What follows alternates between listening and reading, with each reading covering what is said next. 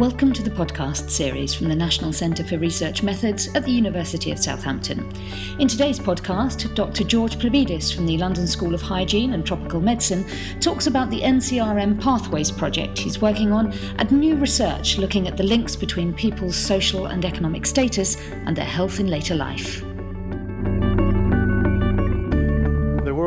Pathways, it's on social determinants of population health generally. That's a general kind of title for our research.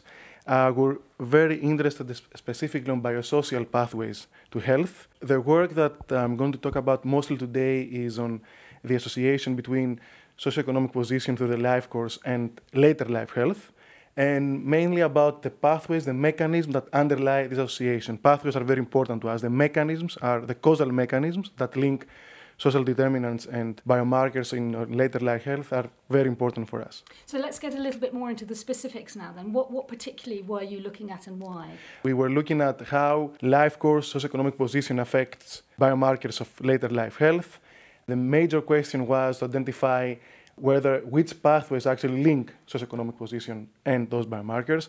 For example, is the well-established association due to access to healthcare, due to health-related behavior, or let's say stress? And that is very important, of course, for policymaking because if we are able to quantify these pathways, then we will have uh, some ideas for more targeted interventions.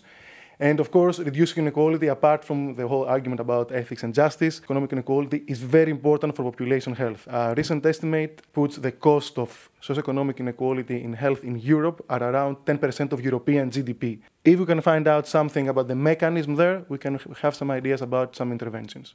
You made use of the English longitudinal study of aging, yes. a really fabulous data set. Mm-hmm. Explain why, what it was about that particular data set that made it possible to look at this issue yeah. and, and what there is in it that's of interest to you? Well, first of all, uh, it's longitudinal. We have the same cohort of people, 50 plus, they've been followed since uh, the year 2002. I mean, that was the first wave of the ELSA, although were, it was based on the Health Survey for England. Every two waves, there is a nurse, the so-called nurse visit or a clinical examination where biomarkers are assessed.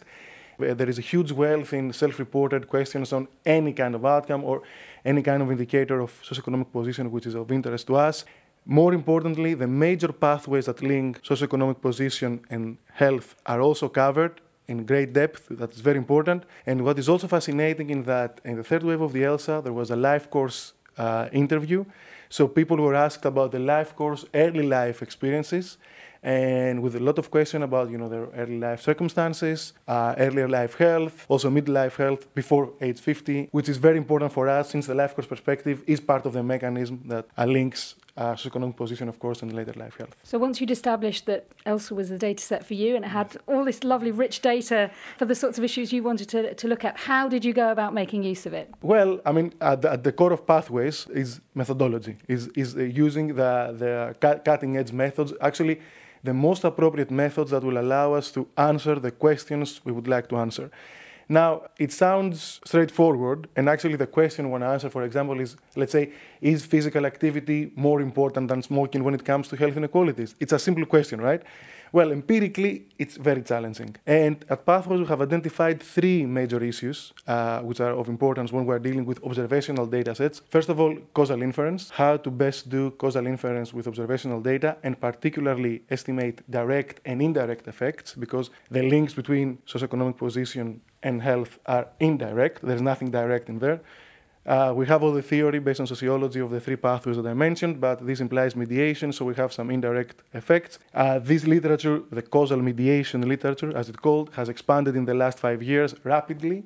Uh, that's a major issue for us. Also, the issue of you know, uh, confounding, unknown and measured confounders, and the issue of sensitivity analysis to make sure how our models kind of behave under certain conditions. There is also a very important issue of missing data in these data sets, and we have to be aware of principled approaches within our models how to deal with missing data. And there are principled approaches uh, within the causal mediation literature and beyond that we are using. Also, we need to be aware of measurement error. Uh, of course, uh, most people think that measurement error is only a property of self-reported data. Not really. Even objective measures such as biomarkers or other anthropometric measures of health are subject to systematic and or random measurement error. So we, do, we need to do something about that. So all these three things, if you, if, you, if you want me to put a label on the methods we're using, Let's say we're using causal mediation methods. Uh, within that, you will find, of course, the modern um, version of structural equation models and all the ideas from epidemiology, counterfactuals, G computation. When it comes to missing data, full information, maximum likelihood, and multiple imputation. And when it comes to measurement error, it's all about latent variables and the cutting edge modern use of the generalized latent variable modeling framework. So, using the leading method in this approach to, to this work? The point is, we, we're not using the methods for the sake of using the cutting edge methods. And even if you would like to answer some simple questions and quantify indirect pathways and actually have some reliable, robust quantitative estimates to inform policy reliably, you need, in this situation, we need to use these methods to also to tackle the three important problems that we face with these kind of questions with the, the data we can use. Yeah, absolutely. I mean, the key message there robust findings to help policymakers yes. make proper decisions yes. based on reliable evidence. Absolutely key. Um, so let's move on then to, yep. to some of the things that, that, that, you found and some of the things that policymakers may indeed be interested in considering going forward. First of all, we have some evidence, and this builds on uh, previous work, which was also funded by the Medical Research Council, that it appears that in the older population in England, based on the ELSA, uh, socioeconomic inequality is mostly due to health related behaviors, a little bit less due to uh, access to healthcare, and stress doesn't seem to be very important. A slightly different picture uh, uh is, emerges when we're using mental health outcomes. Health related behavior remains very important. Stress then becomes a bit more important. So we have some evidence to start understanding the mechanism. We need more work. For example, when we're talking about health-related, health-related behavior, which behavior? I mean, what aspect, for example, of physical activity is most important?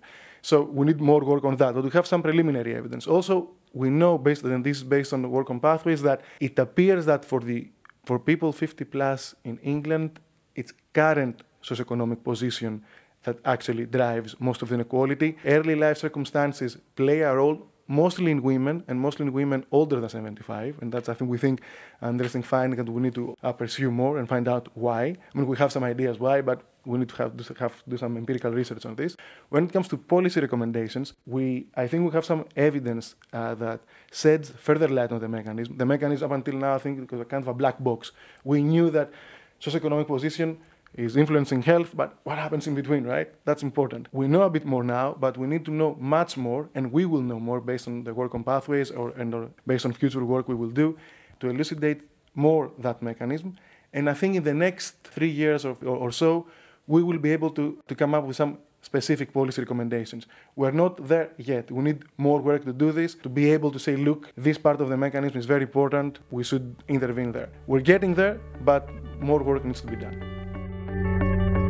Dr. George Ploubidis was talking to Christine Garrington about his research with colleagues Professor Emily Grundy, Professor Bianca De Stavola, and Professor Mike Kenward as part of the NCRM funded Pathways project. You can find out more at www.pathways.lshtm.ac.uk.